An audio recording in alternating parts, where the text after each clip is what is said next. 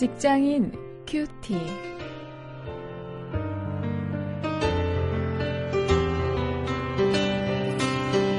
여러분 안녕하십니까? 1월 15일 오늘도 창세기 16장 15절부터 17장 9절까지의 말씀을 가지고 하나님의 뜻을 주제로 말씀을 묵상하십니다. 하나님이 침묵하실 때 이런 제목입니다.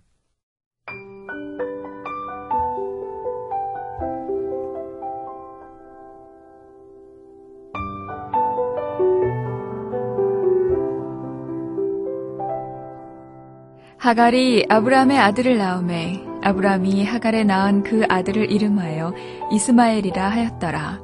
하갈이 아브라함에게 이스마엘을 낳을 때에 아브라함이 86세이었더라. 아브라함의 99세 때에 여호와께서 아브라함에게 나타나서 그에게 이르시되 나는 전능한 하나님이라 너는 내 앞에서 행하여 완전하라.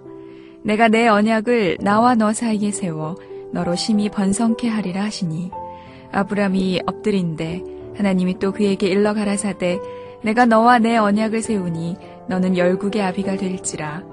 이제 후로는 네 이름을 아브람이라 하지 아니하고 아브라함이라 하리니 이는 내가 너로 열국의 아비가 되게 함이니라. 내가 너로 심히 번성케 하리니 나라들이 네게로 쫓아 일어나며 열왕이 네게로 쫓아나리라. 내가 내 언약을 나와 너와 네 대대 후손의 사이에 세워서 영원한 언약을 삼고 너와 네 후손의 하나님이 되리라. 내가 너와 네 후손에게 너의 우거하는 이 땅, 곧 가나안 일경으로 주어 영원한 기업이 되게 하고 나는 그들의 하나님이 되리라. 하나님이 또 아브라함에게 이르시되, 그런즉 너는 내 언약을 지키고 네 후손도 대대로 지키라.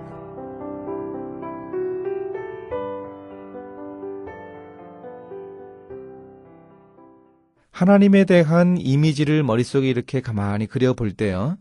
이 말을 많이 하는 이 그런 사람의 모습, 어, 그런 모습은 아닐 것이라는 생각이 듭니다. 좀 과묵하고 꼭 필요한 말씀만 하시는 그런 모습으로 제게는 이 연상이 됩니다.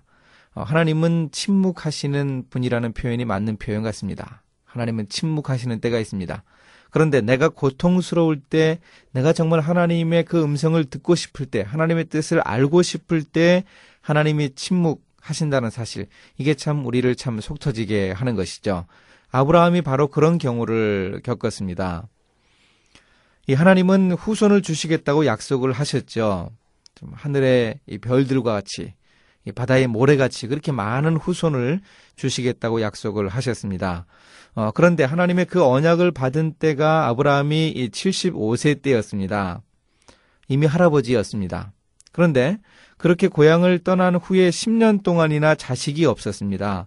하루하루 시간이 지나면 지날수록 그의 기력이 떨어지면 떨어질수록 점점 더 아브라함은 초조해 갔을 것입니다.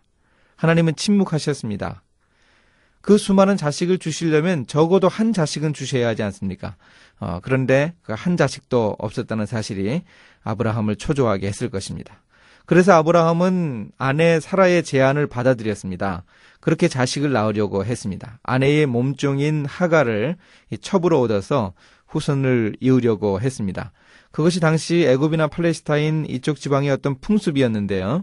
어, 그것이 당시의 풍습이었다고 해도 결코 하나님의 뜻은 아니었습니다. 어, 문제는 그렇게 그때에도 하나님이 침묵하신다고 하는 것입니다. 이제 아브라함이 첩 하가를 통해서 이스마엘을 낳았습니다. 그 후에 13년이 더 지났을 때에야 아브라함은 어, 그 아내 사라를 통해서 아들을 주시겠다는 그 약속을 하나님께 들을 수 있었습니다. 아브라함의 나이 99세 때의 일입니다. 자그마치 23, 4년이나 지났을 때입니다. 예, 아브라함이 하가를 통해서 이스마엘, 이 서자를 낳은 후 그 13년의 세월 동안 이 아브라함에게 어떤 일이 있었는지 우리는 알지 못합니다. 다만 중요한 것은 하나님이 주신 비전을 가진 사람은 하나님이 침묵하시는 것 같은 때에도 인내하면서 일상적인 삶을 살아야 한다는 것입니다. 아, 이 사실을 우리가 교훈으로 얻을 수 있습니다. 하나님이 침묵하시는 것 같아도 그때에도 우리는 인내할 수 있어야 합니다. 17장 2절에서 하나님이 말씀을 하십니다. 약속을 받은 지 24년이 지난 어느 날이었는데요. 아브라함에게 하나님이 이렇게 말씀하셨습니다. 나는 전능한 하나님이라. 너는 내 앞에서 행하여 완전하라. 이렇게 말씀하신 것은 아브라함이 하나님 앞에서 완전하게 행하지 않았다는 것을 꾸짖는 것입니다. 하나님이 오래 침묵하셔도 우리는 전능하신 하나님 앞에서 완전하게 행할 수 있어야 합니다. 아, 우리의 삶이 과연 하나님이 침묵하실 때에도 하나님의 뜻을 따르고 있는지 확인해 볼 수 있기를 바랍니다. 이제 말씀을 가지고 실천거리를 찾도록 하겠습니다. 하나님의 뜻을 찾기 위해서 우리는 부단히 노력을 하고 있습니까? 하나님의 뜻이 무엇인가 모를 때 기도하고 말씀 보고 또 사람들의 조언을 구하기도 하고 또 하나님의 환경을 통해서 조명하시기를 원하는 그런 마음을 가지고 간절한 심정으로 하나님의 뜻을 우리가 찾을 수 있어야 합니다. 하나님이 내게 어떻게 어, 일을 이루어 가실지 어떤 뜻을 보이실지 좀 구체적으로 하나님께 여쭈면서 어, 기도하는 어, 그런 모습도 우리에게 필요합니다. 함께 기도하시겠습니다. 하나님 하나님의 뜻을 이해할 수 있는 지혜를 주시옵소서. 일의 성취가 당장 눈앞에 보이지 않아도 조급하지 않게 하옵소서. 하나님의 인도하심을 늘 기대하면서 일할 수 있도록 붙들어 주시기를 원합니다. 예수님의 이름으로 기도했습니다. 아멘.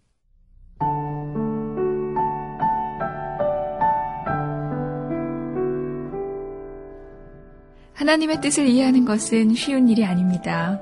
우리는 대부분 시간이 흘러도 보이지 않는 하나님의 약속에 대해 답답해하죠. 복음을 전하다가 감옥에 갇힌 한 전도자가 있었어요. 감옥에서도 복음을 전하자 간수가 하나님이 너무 무능해서 옥에서 그를 구해내지 못한다고 조롱했습니다. 그러자 전도자는 간수에게 이렇게 말했습니다. 그분이 나를 여기로 부르셨습니다. 여기 갇힌 나의 동료 죄수들에게 전도할 수 있게 하기 위해서 말이죠. 그러니 당신은 나의 전도를 위해서 숙식을 제공해주고 있는 셈이죠. 감옥에 갇혀 있다면 대부분의 사람들이 하나님의 뜻을 찾기 힘들 텐데 그는 감옥에 갇힌 것도 하나님의 뜻이라고 고백했습니다.